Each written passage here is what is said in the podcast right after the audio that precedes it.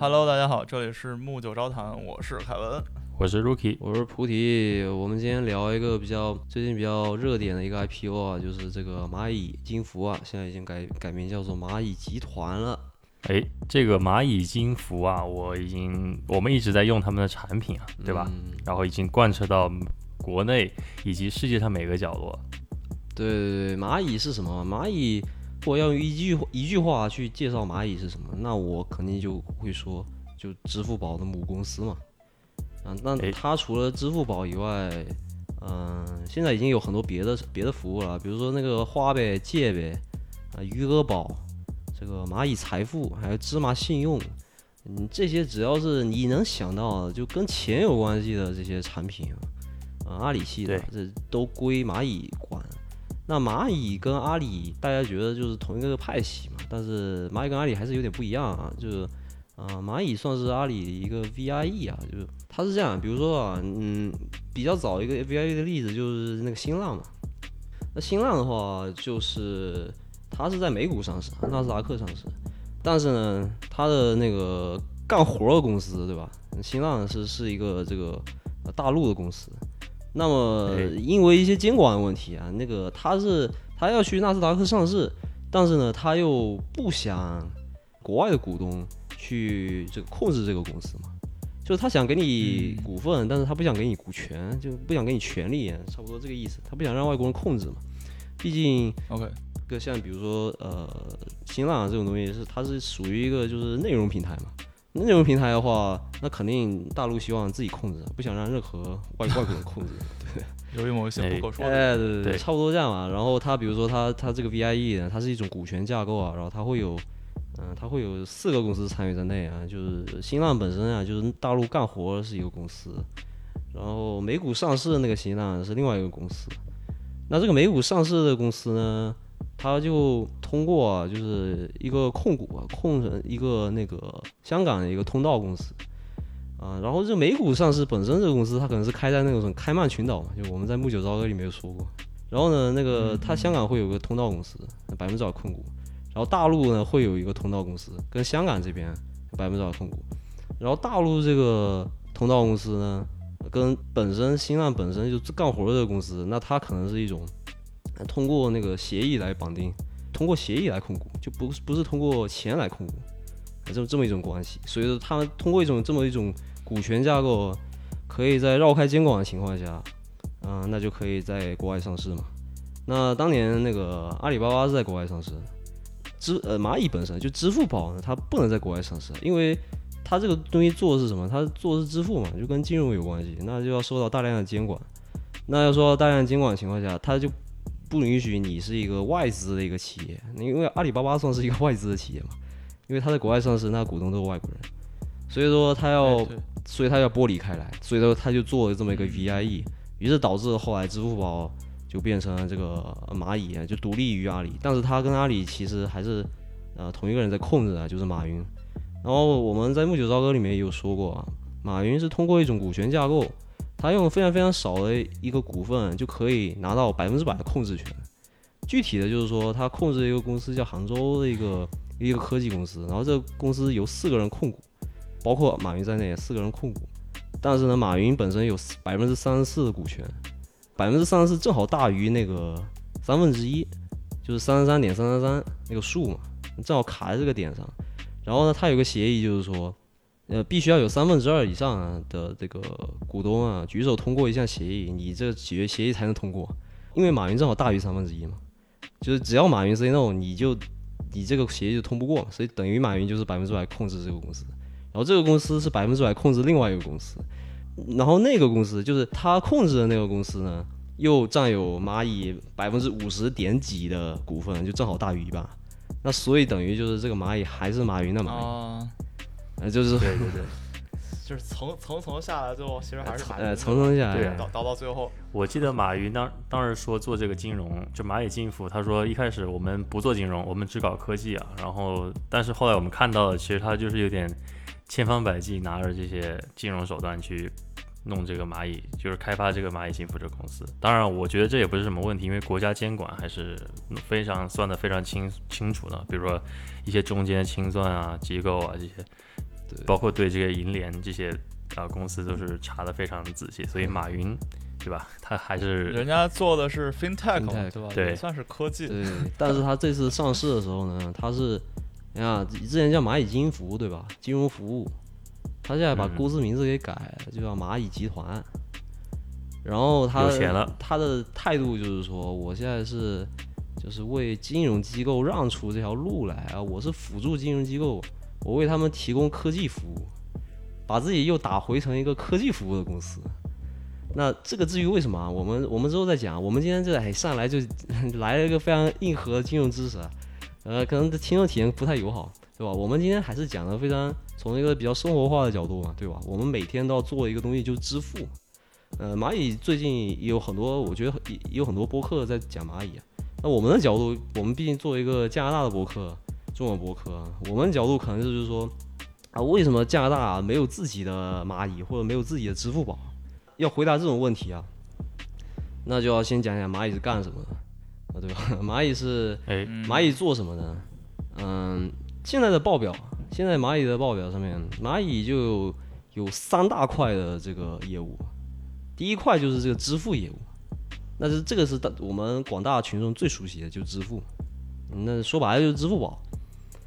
呃，第二块呢，呃，金融科技服务。那么这块呢，用产品来说，它就是余额宝、花呗、借呗、财富这些。第三块，第三块它第三块有点玄学。第三块的话，它它说是创新业务啊，这个因为因为嗯、创新业务本身它在它还没有发展开来，这更多是就是给投资人画一个饼，对吧？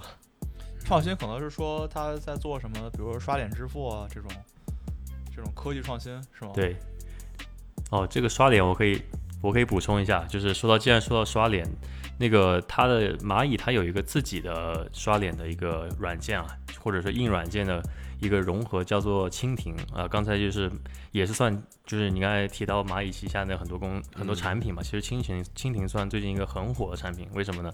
有一天我刷朋友圈刷到看到有个人说，哎呀回国对吧？加拿大的人回加拿大的同同学啊回国，然后感受到。这个被蜻蜓支配的恐惧的，因为它那个东西支付以前不是扫码嘛，对对吧？就是拿手机出来一扫。结果呢，现在蜻蜓就是，如果你要支付的时候，你去往前一站，它把那个摄像头往你脸上一扫，哎，那你那个在支付宝里面档案全部被调出来，在里面自动扣扣款。所以刷脸支付从这个蜻蜓上面啊，就是体现出马云的一个野心。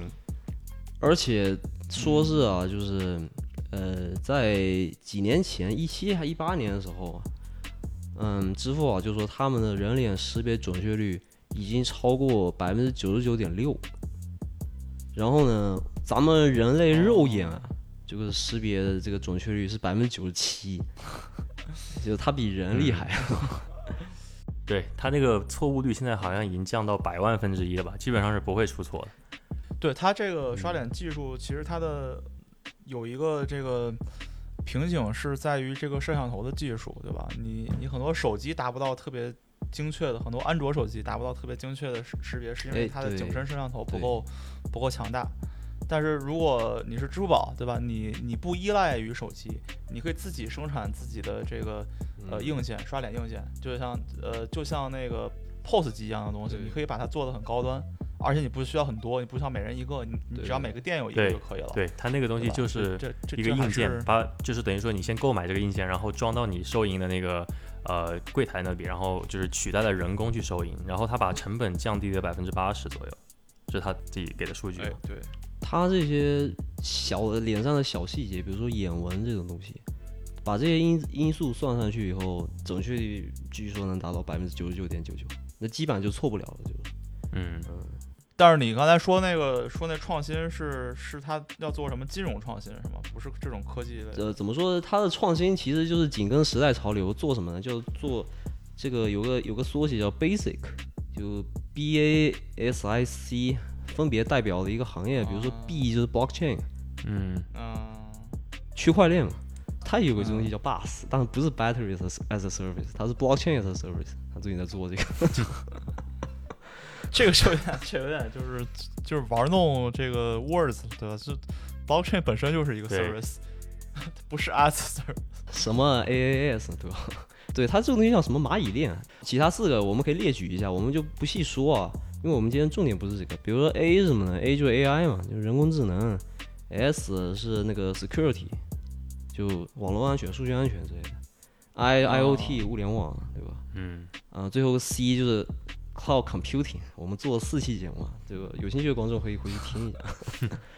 对，但这些啊，就是这些就是创新板块的业务，它本身的营收占到占到这个蚂蚁的才百分之零点几，所以我们就不需要先去说它，它更多的是一种就是嗯呃招股书上就是给这个投资人画这个未未未来的一个一个饼啊。然后呢，最大的业务就两块儿，就一个是那个支付啊，一一个就是那个，嗯、就是金融科技服务。然后支付的话，我们先说支付吧，因为支付跟我们关系比较大，对吧？支付的话，一开始啊，就是没有支付宝的时候，大家是还是怎么怎么付钱的？就是有人还有印象吗？没有支付宝的时候，那当然在国内是这个现金很厉害，对，现，金，然后信用卡支付宝，支付宝然后银联，对信用卡嗯，这这就是。对你说信用卡，这就是为什么我觉得支付宝能能起来的一个原因，就是中国的信用卡发展是比国外慢慢几个节拍的。对，然后这也是为啥可能是这个北美、欧洲它没有推行这种电子支付，因为它信用卡已经很方便了，大家非常适诶用这种。那为什么国外的这个信用卡的比国内发展的技术要成熟很多？就他做的早啊，那就那就对啊，他做早，然后再有一个他的这国外的这个信用系、系统比较完善，那那国内他可可能这个信用系统当时还没有特别完善的建立起来，但是现在我觉得支付宝在在就是支付宝包括所有的这种线上支付就在帮忙做这件事情，在帮忙建立这种信用而且数据越这个信用数据一般是非常庞大的。如果你没有追溯到过去，比如说二十年或者五十年历史的话，你无法去就是一个公司，特别是保险公司这种啊，无法看判断一个给一个产品定价，对吧？或者给一个人放贷，你没办法去估算这个贷款，就或者说他这个怎么说 default，呃，无法还贷的这个概率吧。所以国内它可能没有这种数据，对吧？所以就没办法去做这个事情。对，国内很多人连银行卡都没有，对吧？你像国外的话，大部分人都至少有一张银行卡，而且他从从小从这个高中开始就开始教育你要有自己的信用卡，开始自己慢慢的建立信用，这是一个呃需要花时间做的一件事情。然后而且呃金融手段嘛，这个金融这个东西玩儿玩儿好了可以救人，玩儿不好可以杀人，对吧？这是这不是不是一个开玩笑的事情，所以所以很难像软件一样那么快的在一个国家流这个流行起来，所以所以国内当时这个信用卡没有发展起来，也是也是挺难的，我觉得，嗯嗯对吧？对，这就是为什么这个所有跟金钱相关的东西都需要监管。那其实你刚刚说那个持卡，呃，就是每个人卡少，对吧？其实他们的借记卡还是很多的，就 debit 卡很多。对对对。之前是之前是之前是存折，对对对红本本儿，对对对，大大概从我零几年、零五、零六，可能那个时候啊，我我有点印象流了。那个时候开始就可能都开始换成卡了。对，那时那时候哎对对十几年前的那个小老板们啊，是那个喜欢腋下夹个包，对吧？为什么需要一个钱包包里的？卡，放卡呗。对，哎，一打开就是一一摞那个，一边就是一摞现金嘛，另外一边就是 N 张卡，无数张卡，卡越多代表你的这个人财富越高。对啊，你像我都是放什么购物卡，对吧？这种 gift card，对吧？哎，话说回来啊，就是你说到存折这东西，就是勾起我回忆。当时就是它的存在意义，就是把你的流水就是打打印出来，对吧？visualize 给你看到，不像现在就是所有都录入这个电子系统里面了，你直接去网上自己去自行打印，对吧？当时存折其实就是起到这个功能。那你需不需要卡呢？其实你不需要，因为存折上面有一个那个 bar 黑色的 barcode 是吧？你一刷就可以了。但是你存折不能买东西，你不能拿存折去商场我不能拿存折去去哎超市买东西。所以那个时候还是需要卡的，是吧？就存折跟卡两个互相扶持。呃，对对对，嗯，就是银行卡就是出现以后啊，银行卡还是多啊。为什么银行卡多呢？就主要还是中国的基建搞得好。嗯，比方说你小区，你你家这楼下走两步你就一个支行，就咱们说的那个中国四大行嘛，建行、工行，啊，呃，那个那个中国银行还有农行，基本上你走两步就能碰到一个，所以你办个卡很快。你其实，在国外啊，国外这种有点稍微地广人稀的地方，比如说你要你搜附近的最近的一家这个支行，可能是二点三公里，就这种。嗯，那你可能你就不可能每个银行都办一张卡，你可能一个银行办卡就就差不多了。对，所以说那个国内这个呃就是 debit 卡，就是借记卡是很多，但是国内没有这个信用卡消费习惯啊，这个就被后来支付宝就是后来也也包括后来微信支付就钻了空子。不然的话，你想啊，要是也像国外一样，每个人就是习惯用信用卡消费，你来一个支付宝固然可能是更方便的，但是信用卡那些公司肯定不会让你动他们的蛋糕嘛。哎，对，信用卡是这么来的，就是信用卡，我们刷信用卡的时候，感觉就跟借记卡没什么区别，对吧？就大不了就是还款时间稍微晚一点，对于大部分人来说都是这样。但是对于商户来说，呃，有可能，因为有可能他信用卡是会被盗刷的，嗯，那这个谁来承担这个这个这个这个账呢？就是银行来承担。谁发的信用卡，你就你就比如说我 Scotia 发的信用卡被盗刷，那就 Scotia 自己承担的这被盗刷这几笔钱。那么我肯定需要通过什么手段补回来，呢就是手续费嘛。比如说这个这东西有可能有有个东西叫 interchange，比如说那个之前我查一下，就是万事达嘛，Mastercard，嗯，你你每给这个 Mastercard 交这个一块钱，你的这个收益啊就能就能增加一点一点六块，也就是说你还能 赚，但是这个比例已经非常低了。嗯嗯，但是为什么能增加？就为什么能增加一一块六呢？是因为你你如果开放信用卡支付，肯定更多人来买嘛，因为很多人就是愿意用信用卡来支付，对，嗯，方便。特别是但是你要给这个万事达交钱，嗯你要给他交给他一块钱，就是你你只能赚剩下六毛钱。对所以这个挺其实挺暴利的，就是。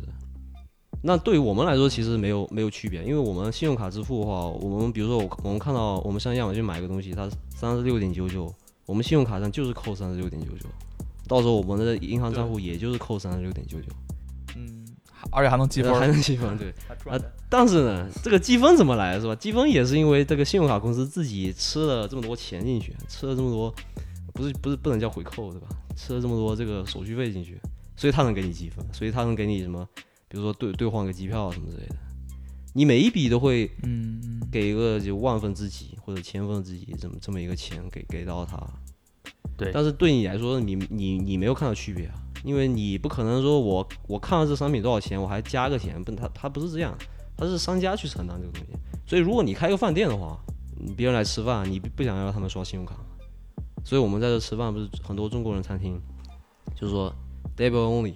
Debit cash 对 only，就是借记卡或者现金，你就别给我信用卡，对，说白了就是手续费太高了，哎对，就是你每商家来承担嘛，这个这个手续对。这个数据应该是嗯百分之呃百分之七还是百分之十吧，就是商家要去承承担。所以说你拿现金，像我们去拿现金去买饭啊，去吃饭，对吧？他们可以给我们打九九五折这个来来源，他们就不会打九折，因为九折就是他们承担的极限了。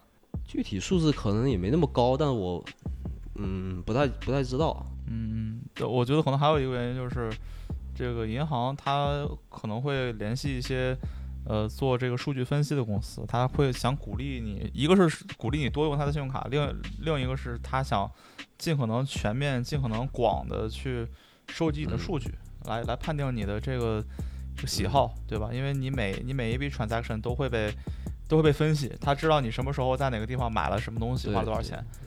这是其实是一个非常非常这个 personal 的一个数据了，但是他们可以拿来分析。对对吧如果用如果用现金的话，谁也不知道你干就存在于洗钱这个风险了嘛，对吧？所以现在嗯银行就反洗钱部门就是特别壮大，最近。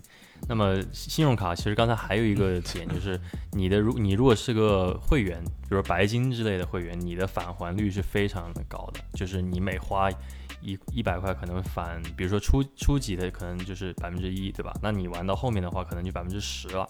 当你消费到比如说一个大大商品，比如说五千刀以上，那你的返还率是非常高的。那这个其实就相当于银行，就是说保险，就是银行需要给你，呃，就是希望用户客户去买这种大件，从而他们可能更赚取更多的利润在里面吧。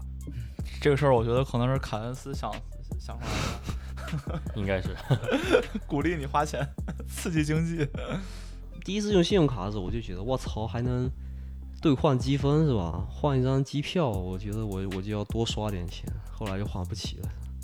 对，嗯，对啊都是个产业链，对吧？你你你你把你拿信用卡去花买机票，机票然后送你一个酒店，对吧？你去酒店住多了，你住爽了，然后你再去飞过去，对吧？你就等于是个良性这个花消费习惯，就是对于商家来说，源源不断的赚钱。嗯，对对对，你你拿了你拿了信用卡之后，它可能是有很多的这个返点啊，像我像我那个卡，我我去年这时候办办了一张黑卡嘛，然后 它的年费很贵，对吧？它可能最后返点你算下来，可能付了年费你也剩不了多少，嗯嗯，然后而且它会有很多附加项，比如说它有那种那种这个 VIP only 的这种什么酒店啊，然后呃有各种 package 啊，比如说你要去旅游，那我一看，哎，我既然我既然都有这个 access，我那我就想订一个好 好点的酒店。本来我想住 Holiday Inn 的，对吧？然后一看，哎，这个 这个四五星酒店其实也也不是很贵嘛，贵一点点，哎，那我就定了吧。对？就就最后花的钱还是挺多的。拉动内需啊。对对对，这就是真的拉动。但是还是我们就话就说回来啊，为什么支付宝会把那个就为什么信用卡会被支付宝截胡这个问题？因为信用卡国内信用卡就是在支付宝之前其实也有啊，但比方说啊，我们假设现在我们假设一下支付宝还没起来，然后国内已经像国外一样，就天天我们习惯啊，我们网购一个东西就用信用卡来刷，那嗯。这时候支付宝再出来呢，那这个支付宝的这个议价权就不是很高，因为它的这个用户不够多。那 Visa 就 Visa、Mastercard 这些这些信用卡公司就可以牢牢控制，反正我有这么多那个用户了，他们也习惯用我用我们的服务了，那他们就不会去考虑。对，所以说可能用户习惯还真的是蛮重要的。你这个假设其实就可以，就是国外已经有人帮你做了，就是 PayPal，对吧？但是 PayPal 跟支付宝唯一的区别就是 PayPal 是一个独立的公司，支付宝是在淘宝上面的。假假设我们想一下，如果 PayPal 是亚马逊搞的，嗯，对吧？那它的这个它的这个用户接受使用率，我觉得可能会可能会堪比支付宝，但是它一定是也是建立在信用卡之上的，但是它的它的这个它的普及率可能可能会堪堪比。我想过，就是亚马逊开发他们自己的这个支付软件啊，可能他们现在已经干干这个事情了，我不知道。但是如果一他现在有亚马点晚了。逊亚马逊最近在搞自己的那个，嗯，他自己的信用卡。对它有那个，就是你买的东西，啊然后如果你用你用他的信用卡去支付，他会第一次给你返个十五刀这样，就鼓励你去开他的卡。哦，对对对对对对。但是那个就是但但还是还是信用卡，对吧？对，那个可能跟支付宝没法比啊，就是它只是一个信用卡的本身而已啊。但是如果它一旦搞起来这种网上电子支付啊，就是可能它的成功率要，就是存活率比或者竞争力比支付宝大得多，只是没有去搞。嗯，对，对，但是你比如说，比方说 PayPal 对吧？它的收费方式啊，跟信信用卡其实已经没有什么区别了，也是手续费由这个商家来出，而且这手续费相当恐怖，啊是将近百分之三。它是什么呢？百分之二点九加上一个固定的，比如说三毛钱这样。那其实这是一个非常高的一个手续费，因为零点三这个东西它是一个固定的，就是说不管你付多少我都得付。那我如果我做的是我就是卖手机壳的，对吧？我本身卖就卖十块钱，你扣我零点三，再加百分之百分之三，这基本上我就没得赚了已经。所以对于中小商家来说，它就非常不友好，所以说大家就不会去用了。PayPal 就是印象流来说，嗯、场景非常少嘛。那数据数据上来说，它就是收费太高太高了，没有办法。收费太高。对，这我觉得，哎，对，还是还是它的根源就是它不是亚马逊来做的。对，你看它，你看支付宝就没有这个问题，因为它它不担心挣钱这个问题。我挣钱是淘宝来挣钱，阿里巴巴来挣钱。我是一个附附加产品，我是帮助帮助淘宝来。它也赚钱，但是它的费率特别低啊。它比如说，它商家收的是可能零点零呃百分之零点六，千六。对啊对啊，所以它不就它不依赖这个支付宝来自己来赚大头嘛，对吧？就没有这压力嘛，现在。对，它主要是体量也大，嗯，因为支付宝，啊。当然我们现在说的都结果啊，就是支付宝的这个用户数量是十亿，是吧？嗯，PayPal 可能是两两三亿，但这这是结果来看，但是我我如果我们要倒推的话，这其实有各方面的因素，我觉得可能就是支付宝赶在好时候了。你比方说，支付宝其实它它怎么运作，它还是建立在银行基础上的，因为它并不是就支付宝本身本身并不是银行，你你不能说支付宝要代替银行，你可以说就是阿里的就网商银行，那个是跟银行差不多的东西，但支付宝本身它只是它只是解决一个就是信用的问题，就是呃，它比如说它会在呃，比比比方说我我在工行开一个叫备付金账户嘛，然后呃，我现在在淘宝上做生意，然后我要卖给你一个东西，如果我们是线下支付，就是一手交钱一手交货嘛，对不对？网络支付的话，就有一个是信用的问题，我又不能顺着网线来来你家把你给砍了。你要是我发货了，你发现你打过来的账根本根本就存不了怎么办？或者说你你打钱打过来，我根本不不发货，那你怎么办？所以说它是解决一个信用问题嘛。所以支付宝就相当于是一个 intermediary，它帮你先把这个钱 hold 住，嗯，对吧？如果如果没发货，把钱再还给买家；如果发货了，我再给给他。是对你发货了，我才我那边才会把把钱打过去。然后他每一个，比如说你个你和我，我分别我们的支付宝账户分别在银行都有一个一个备付金账户。那万一这个这个这笔交易打水漂了，我就他来兜呗。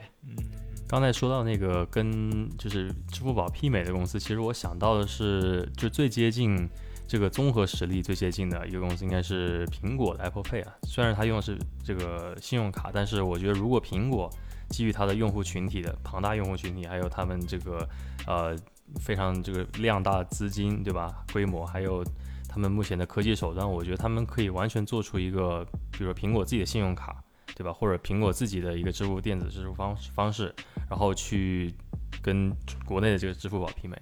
虽然我觉得就是有点去 follow 我们国内的技术啊，因为像最近出的 iPhone iPhone 十二的五 G 技术，其实国内已经就经常已经看得到，对吧？其实已经很普及了。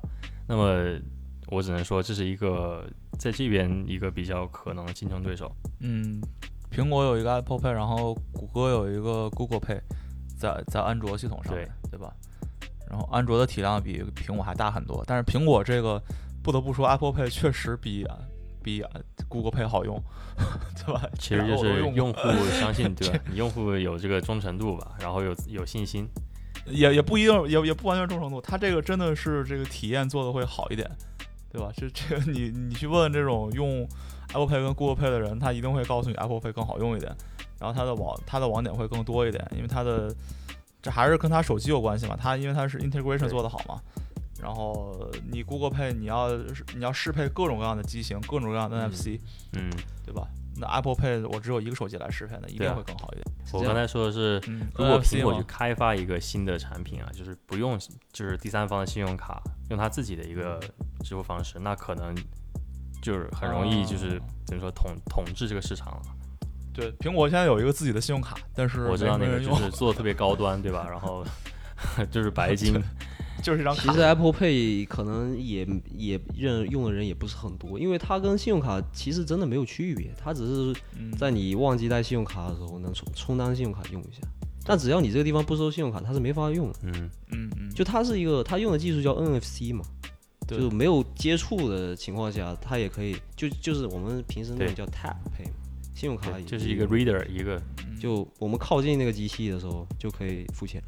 对，嗯，它是这么个技术，跟支付宝完全不一样。支付宝其实因为是这样，就对于我们来说没有什么区别啊。就支付，我们不管是用支付宝付付钱，还是用 Apple Pay 付钱，还是用信用卡付钱，但是呢，我我觉得支付宝不单是支付方式的一个问题，还是一个钱包啊。你 Apple Pay 就没有办法当当一个钱包用，因为你没有办法把钱转到 Apple Pay 里用，它只是跟你的信用卡啊绑定而已。对对，它只是一个一个方式，一个 function。一个方向。支付宝，支付宝的话，你是把钱转进来，然后长期一段时间，这个钱都会待在这个支付宝账户里，然后你可以把它弄去做理财嘛，就好像那个呃微信支付也是，你打开微信钱包里面有多少钱，就它是一个钱包的概念。对，所以说它比这个 Apple Pay 等于又高了一个级别。Apple Pay 的话，它也好用是好用，但是就好像你如果真的带着钱包，你真的带着信用卡，你没有必要打开 Apple Pay，因为有可能你今天戴个口罩，你刷脸支付就过不了，你还不如用信用卡直直接滴一下就就可以走了。对，但是我能想到的应用场景，因为我有几次用我我用过几次 Apple Pay，我为什么用呢？就是我我要去掏我的卡，然后掏卡的话，我手上都拿着东西，但是我我手上已经有手机了，所以我就直接 直接 tap。但是这种情况也不是也不是经常发生，所以大大部分时间就基本上你不想拿卡的时候，就是用 Apple Pay 对吧？然后有时候你还是想认证一下，拿拿卡反而还更加安全一点。其实就是把脑，我们把脑洞开大一点。如果苹果它有，它现在目前有一个很先进的刷点技术，对吧？那如果以后它融合他们这个技术，做出一个类似于支付宝软件，那有没有就是我觉得还是完全有可能的，把你的钱直接存进去，然后去刷，然后去拿存进这个年有年息，就是你有返现的这些年化这个返现的这个机制里面去，当就相当于小相当于一个小银行给每每个苹果用户来做的话，我觉得其实就是可行性很高，所以就是呃，当然这个我觉得还是有点就是遵就是怎么说呢，follow 就遵循国内的这个已经现有的技术了，对吧？所以你也不好说说嗯这个这技术其实真的不难，刷脸技术已经就是十年前已经有了，嗯，但是它它有一个问题就是国外的监管会严一些，它它很难就是很难这么快的去推广上市，国内可能相对来说这种新的科技会推得嗯，快一点，那也是，我我不知道我不知道为什么，但是。我我觉得吧，你你比方说啊，就是这种监管的东西，就咱们也肯定也了解不深嘛，对吧？但是你比方说，你想想，就是这个信用卡在国外已经用了这么久了，那信用卡那那几个公司，哎对呃对对，，Visa、Mastercard 就万事达，还有那个美国运通，跟跟这个外国几个大的银行肯定是深度绑定的，对对就深度的这种商业合作。嗯，所以我觉得你要去推这个支付宝这件事情没那么简单，因为你要推支付宝这件事情，你必须要跟银行搞好关系。就好像支付宝现在，万一万一哪天银行脑子抽了，我说我就把这个你跟支付宝的这个通道给关了，那支付宝所有人都用不了，对啊，那所有的钱你就只能用来买淘宝，你不能，你还不能用来买淘宝，你钱都进不去你就没法用了。对你，你就所有钱都冻在里面。确实，所以说，其实还是你你得这个马云爸爸也得管银行叫爸爸。哎对，其实我我觉得是的，国内因为确实管得松一点嘛，他现在也大力推推崇这个新三板，对吧？科创板就是他就希望小公司去上市，希望你们去鼓励你去创业，那肯定会监管上面会松一点嘛，对吧？相当于北美它是比较已经很成熟的市场，他们可能把这个安全性对吧，security 放在第一位，那么很多新的 idea 就不可能那么快的融进去，要一轮一轮的这个要去证明，就是不会带来任何隐患的情条件下，才会去批它这个东西批下来。哎，对，而且可能也是真的是这个支付宝找对了好时候，对吧？他发现国外的信用卡这么这么流行，赚了这么多钱，国内居然还是一滩死水，嗯，他当然就找到了一个自己的突破口。前两天我听说那个美国运通要登陆中国嘛，然后你这个就我完了吧？呃，其实其实也不晚，其实也不晚。对，但是我为他们深深的担忧，呃年费挺贵的。因为硬通这个东西本来在信用卡里都算是相当于什么爱马仕一样，就是啊比较高端的那种，对年费特别高嘛。对但是它福利也特别好，所以它的目标群体本来就是那一小撮的那个精英哦群体，也是，所以那些精英群体，我觉得他们也也会用吧。对对你拿一张卡黑卡是吧？身份的象征。对，像运通的话，这边我看是你首先要有资产证明，然后呃每年年费有多少？五百九十九是吗？五百九十九美元一年，就普普就普通人是肯定不会办的，但是很多人办它是为了就是融入那个圈子嘛，他们会办一些那种叫什么铂金会员 only 的那种什么品酒会啊啊，高端活。动，对，哎，这里就是科普一下，如果不知道什么是运通，就是 American Express 啊，英文的。啊对，American Express，对，而且它赶上好时候，还有一个点就是，你首先你你用你用这个淘宝，淘宝加支付宝，对吧？你每次用淘宝都用支付宝来来结账，你把这个用户转在手里以后，你就下一步就是除了支付以外，我们还能干点什么呢？我们就能提供一些那个金融服务。哎，那比方说你钱，你刚刚说这个支付宝这个账户对吧？你钱转进来，你转进来这么多钱，也不是立刻就用完，那你剩下钱干嘛呢？你如果放在银行，银行会给你利息，对吧？嗯，那你放在这儿的话，那所以呢，他就后来就推出了余额宝。哎，对，啊，但这余额宝不是说给你利息，而是余额宝是一个是一个叫做 money market fund，就是货币基金。啊，货币基金就反正就是说，你想你想取的时候，随时都能取。你你想付钱的时候，甚至都可以从余额宝里扣钱嘛。嗯，它是一个非常流动，它是流动性非常高的一种基金，就随时可以变现的。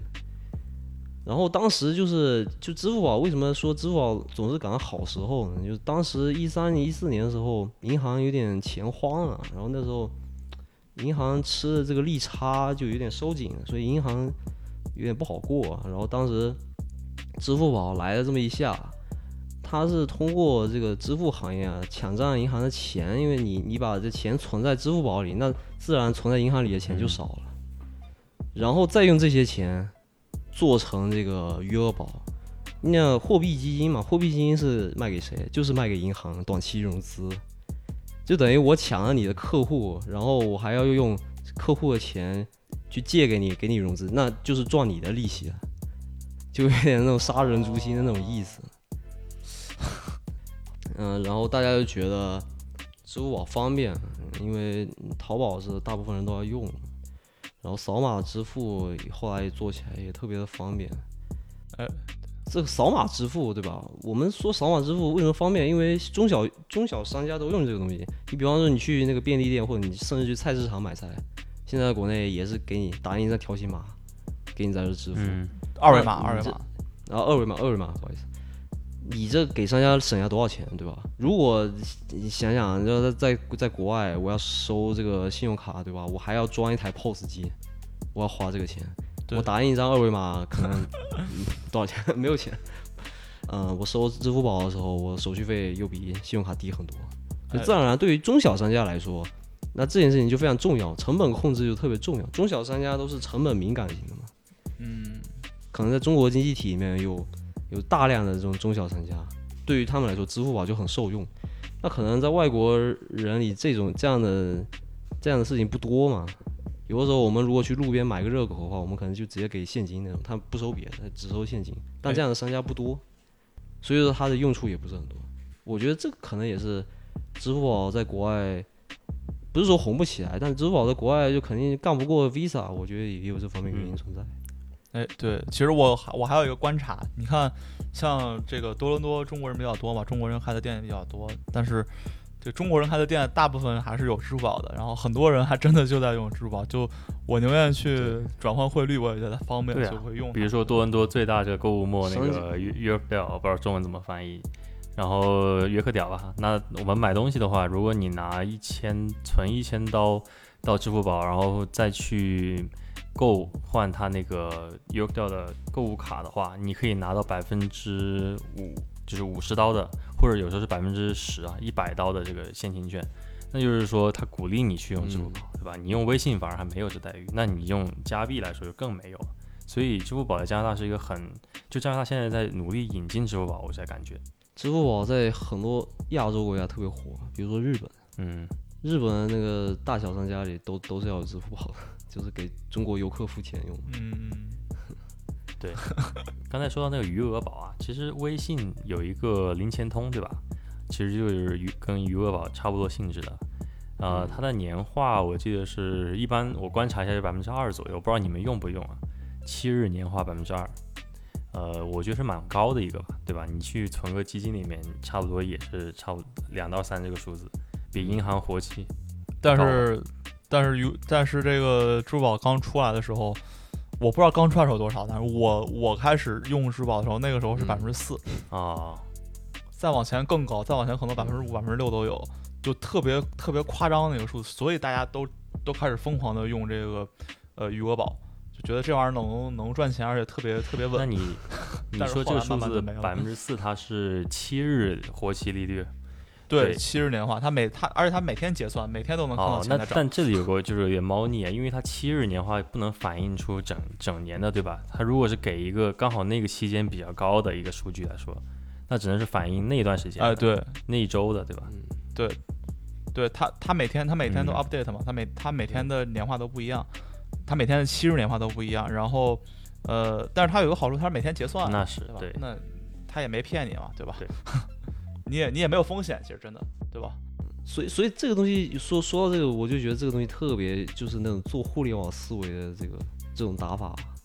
就我 嗯我真的就是我我我一开始年化给的高，我肯定我肯定利润上我就要我就要打打个折嘛。对啊，但是我不管了，我就先把这个客户从银行那里抢过来再说。我还不是从竞争对手那一抢，我是跨行业走，嗯，对 然后你存的颠覆传统行业颠，覆传统了。而且他当时因为是这样，就是支付宝收购了一个东西叫呃天弘基金嘛，然后那个基金一点名气都没有，本来可能本来在国内排什么一百多名，九九十几一百多名，后来你就他就跟着支付宝一起做嘛，余额宝这个东西就是给他做嘛。一起做做到现在，在那个货币基金里面，天弘基金就当仁不让的老大，就等于是一起发家了，就是。嗯嗯好，话又说回来，刚刚刚说到这个这个余额宝的问题，对吧？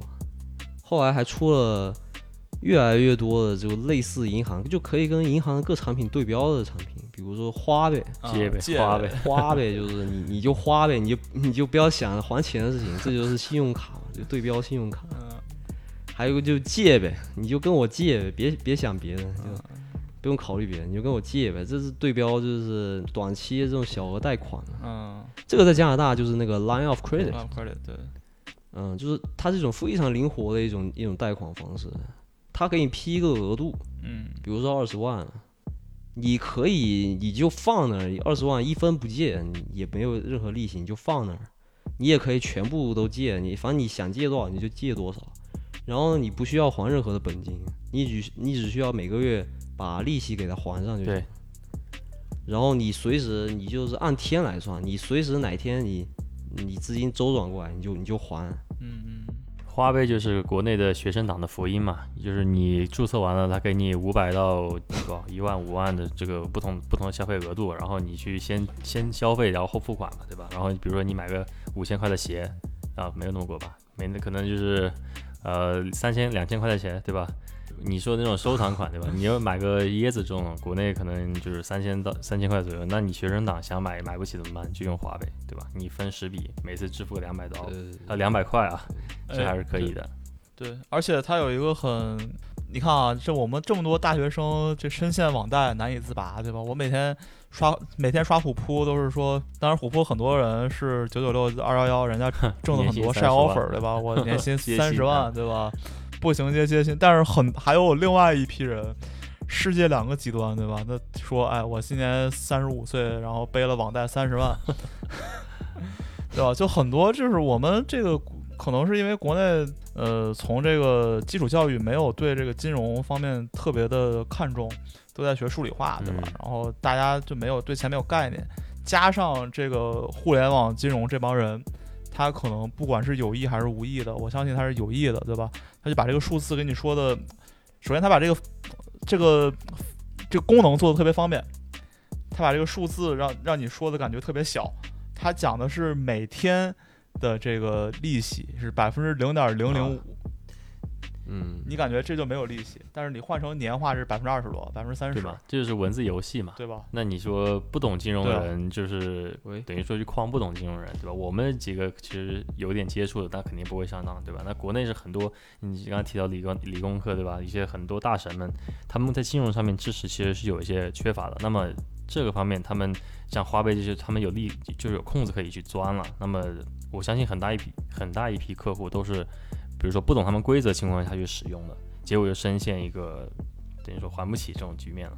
对，我觉得可能也是它发展太快，然后你像现在监管没有特别完善的跟进。你像国外的话，信用卡，你你说还款利息，这一定是按 APR 来算的，对吧？有百分之十九、百分之二十二，嗯然后不同的利息。但这个数字大家一看，其实是一个非常可怕的数字。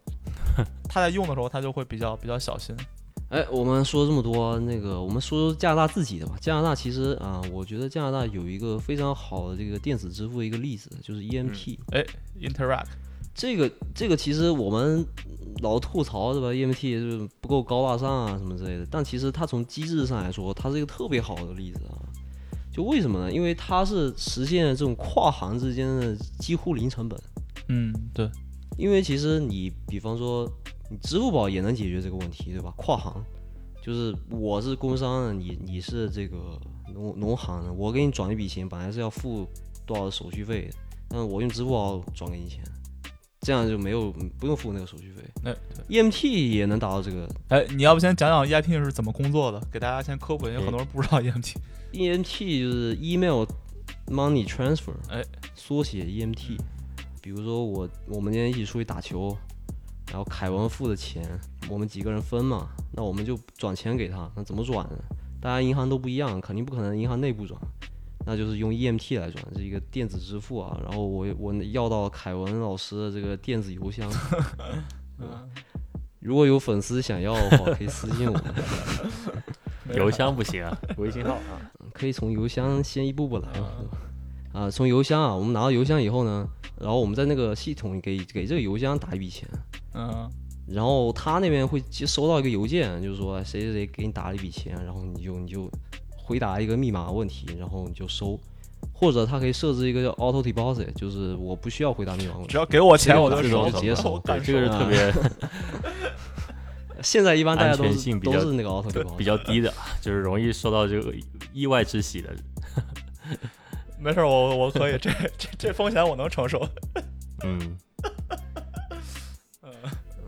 对啊，所以就是说，所以说它其实啊，就是它虽然说用起来很麻烦，就是你要用邮箱来用，你你得手动输入一个邮箱，但是呢，它其实在机制上特别的好，就它省省掉了这个跨行之间的转账。那为什么它能省掉呢？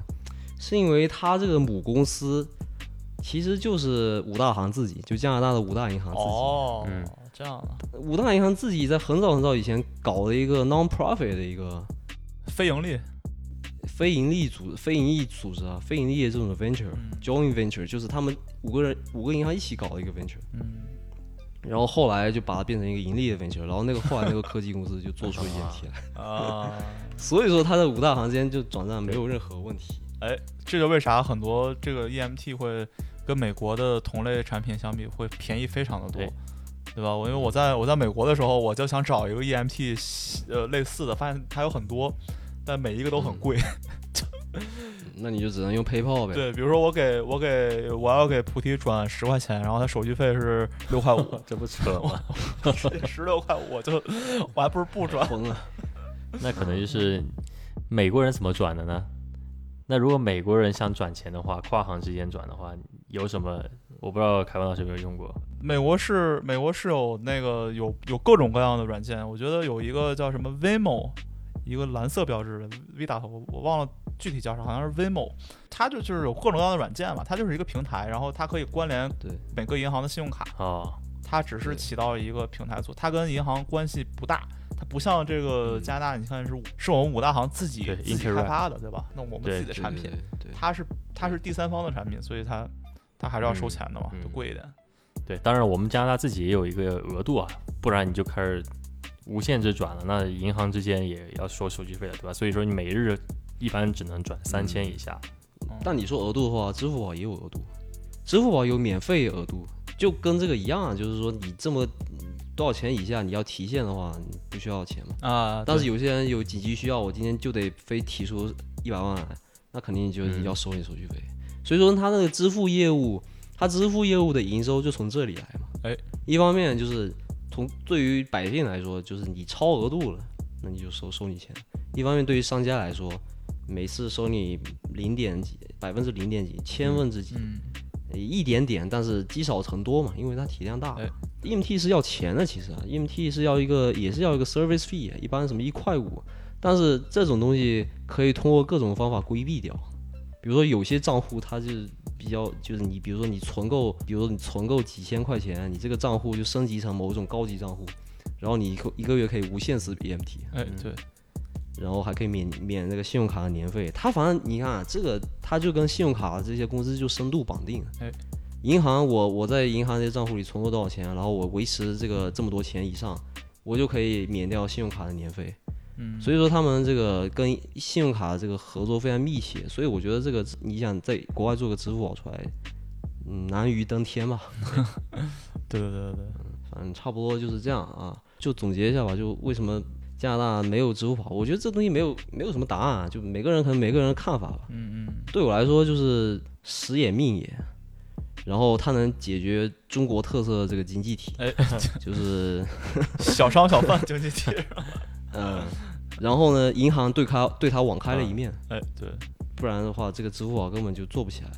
对，所以马云爸爸怎么把这个银行这一面给打开的？这个是他真正的这个技术难关护城河，对吧？对，对啊，这个就是你在世界任何一个地方可能都不能复制的一个东西。哎，对，就好像我们一开始说这个蚂蚁为什么要独立嘛，不就是因为它有个牌照问题？因为阿里巴巴你是等于要在国外上市，那你是外资，那对你来说，那支付宝你就不能是外资，你必须是一个中资的东西，我才能给你这个支付牌照。你必须要有牌照，你才能做这个生意。嗯，那可能如果你是外资，也可能给你支付牌照，但是就非常难嘛。就好像一个中国人出国以后入了外国籍，再想回去工作就得申签证，嗯嗯，差不多一个道理。对，对于我来说，我觉得是就是有挺多壁垒的吧。就是你不光是技术上的，还有这个监管上的，对吧？你有那个技术，没那个人心也不行。那你像国内很容易发发展一个新的技术，对吧？你像加拿大这边，你看我们只是代表我们中国人一个小群体，对吧？那还有很多外国人，他不知道什么是支付宝，没有用过，没有听说过。那么你要去尝试，他是不乐意的，对吧？他会考虑到风险因素等种种。那么你去呃从零变到一的这个过程是非常漫长的。我觉得就是，嗯，如果非要说先有鸡还是先有蛋，就是先有你赶上好时候，然后监管放你一命，然后你才生生意做大，然后你技术才变好。因为它这技术其实说白了就是它数据量真是真的是够大。阿里现在就是呃，不是蚂蚁现在就提供这种金融服务啊，比如说它给它给你扫描什么的，它它有这种风控引擎，嗯嗯，扫描什么扫描什么反洗钱，然后流动性风险啊，信用风险，什么运营风险，这可能学 FRM 的同学可能都知道。说英文可能会更好一点啊。几个 risk，对 对，比如说反洗钱就是 AML 嘛，anti money laundering，呃，然后比如说欺诈就是 fraud，运营风险 operational risk 对吧？信用风险可能是 credit risk，反正类似这种，就除了可能市场风险，就是除了 market risk 以外，其他风险你只要是银行，你只要只要是金融机构都有这样的风险。那其实现在那个蚂蚁还在给这些机构提供这个金融服务，就是我这个引擎可以可以帮你扫描，比如说交易。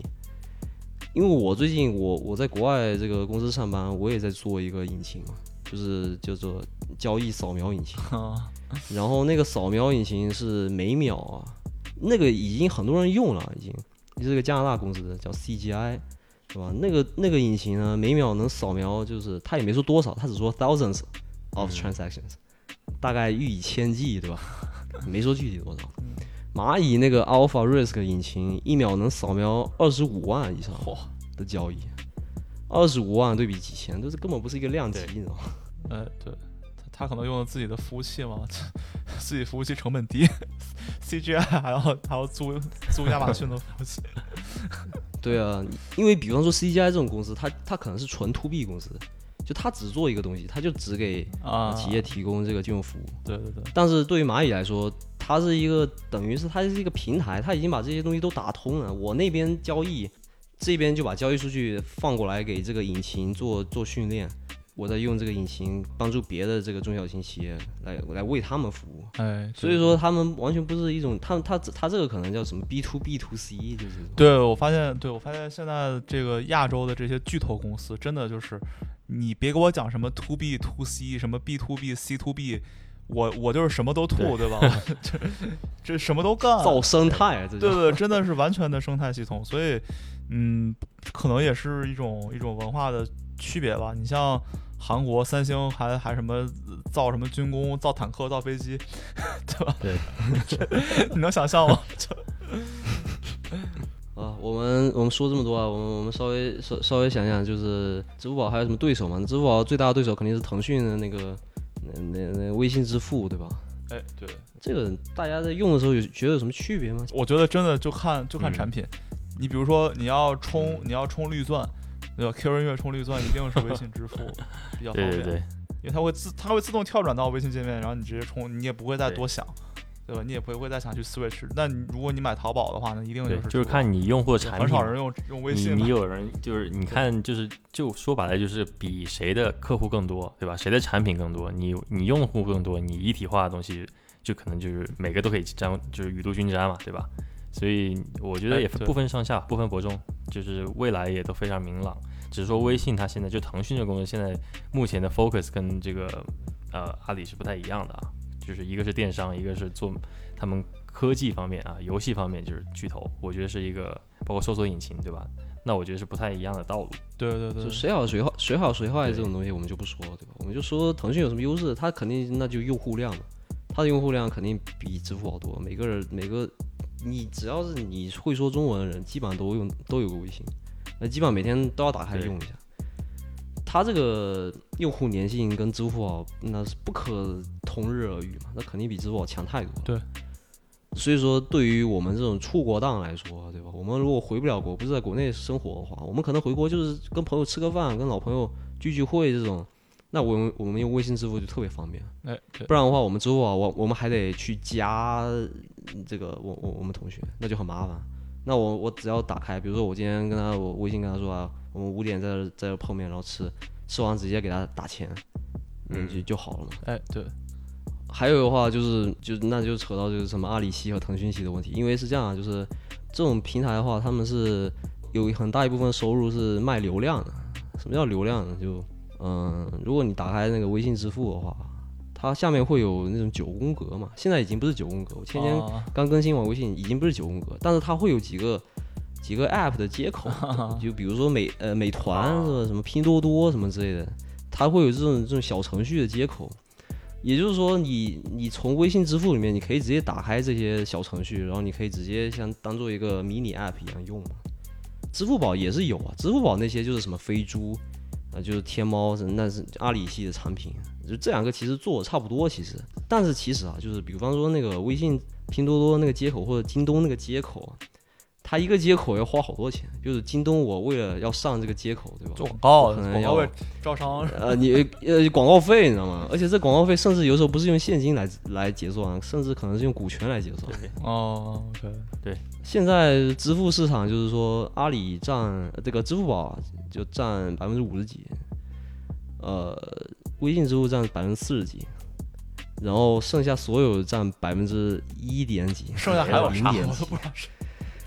哎，剩下剩下，比如说是有有什么，比如说平安啊，就是人寿这这种东西，就是那种垂直的支付。哦，就比如说，它只用在它它只用在自己本身的系统里头的支付。啊 OK OK，那我觉得这个数据来说，我觉得可能没有我想象中领先那么多啊。就对于支付宝来说，可能我觉得它是完全统治了这个，是比如说你打开一个 app 里面，基本上你都可以用去支付宝去付，对吧？可能微信有时候是不能去付，那我可能觉得呃支付宝更加有优势一点，但是微信可能在后来居上吧。啊，我也比较落后啊，因为最近不是你看北美，我们可能接受到支付宝支付还是多一点在店里面，那国内可能是另一个风景了。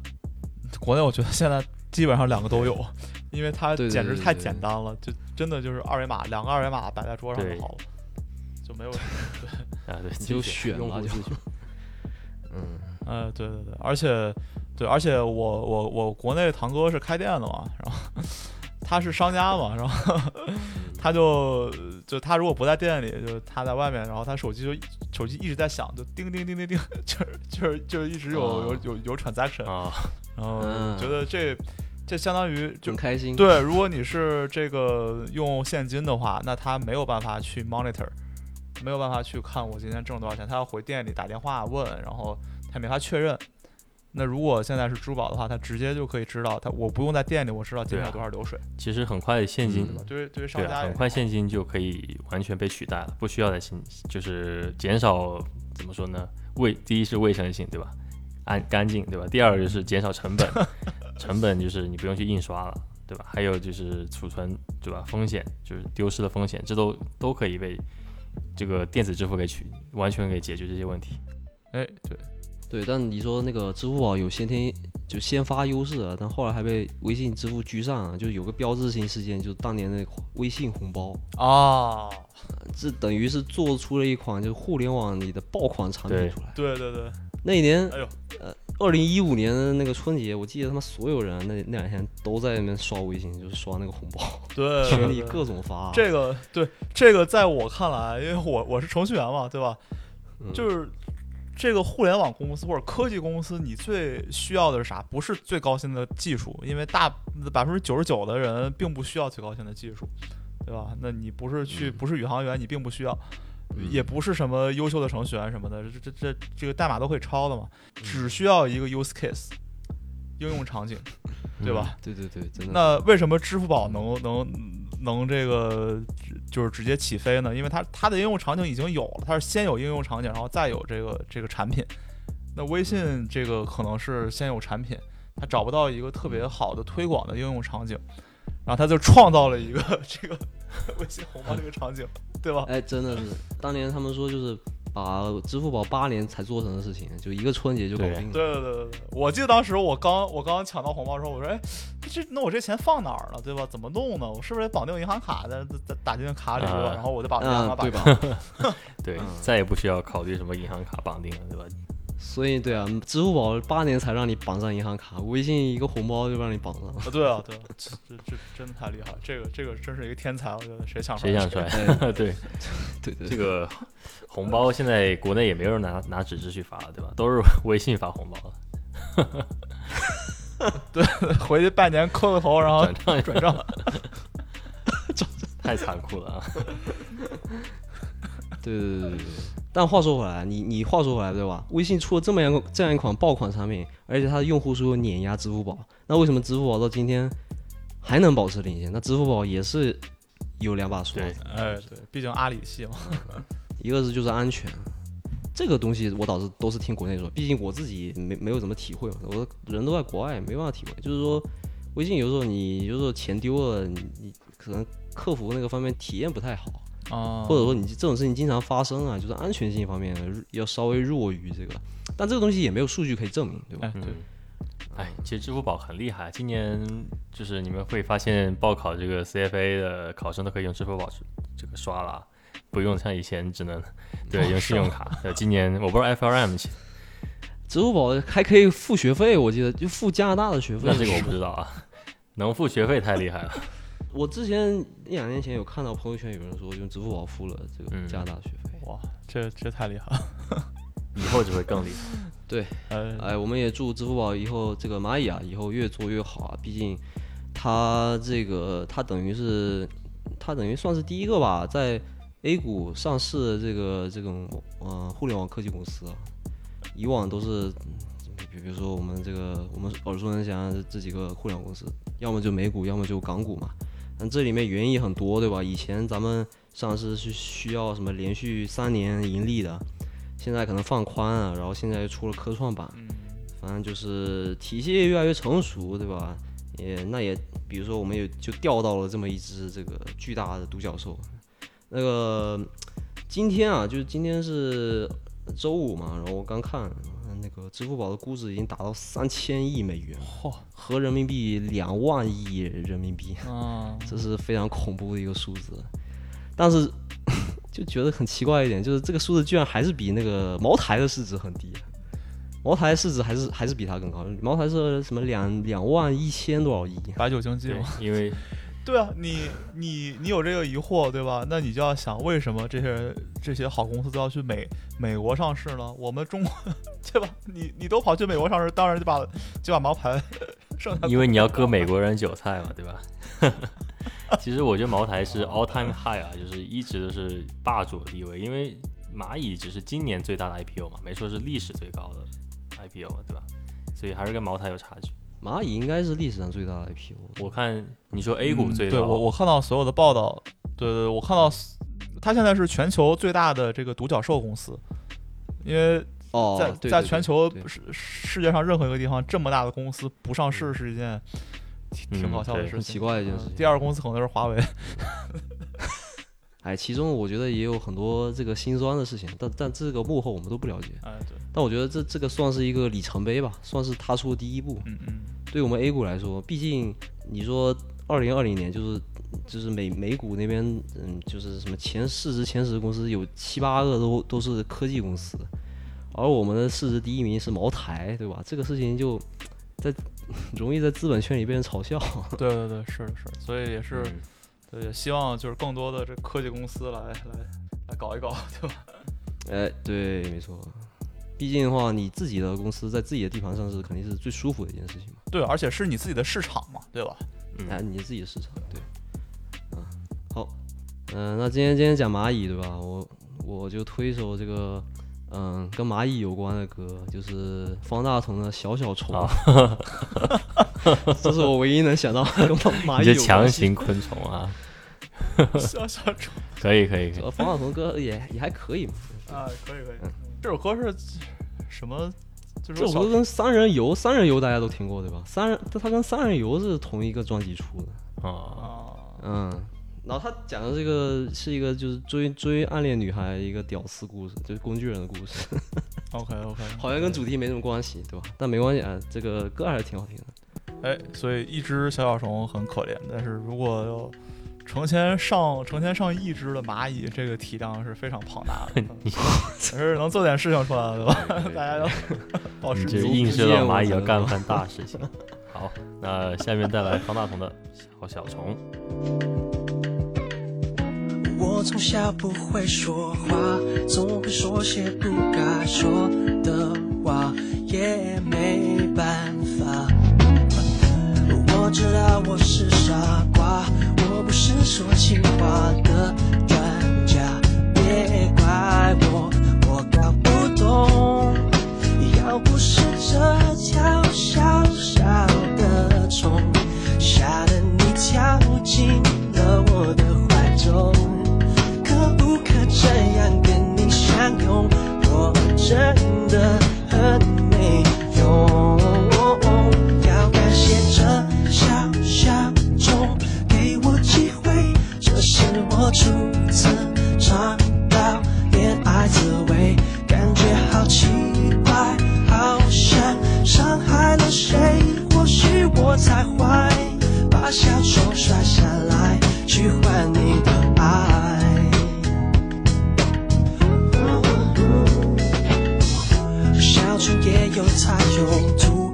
用自己摔下的痛苦换我幸福。也许相爱是这样，有人快乐就有人受伤，别紧张，像我这样那么平凡一张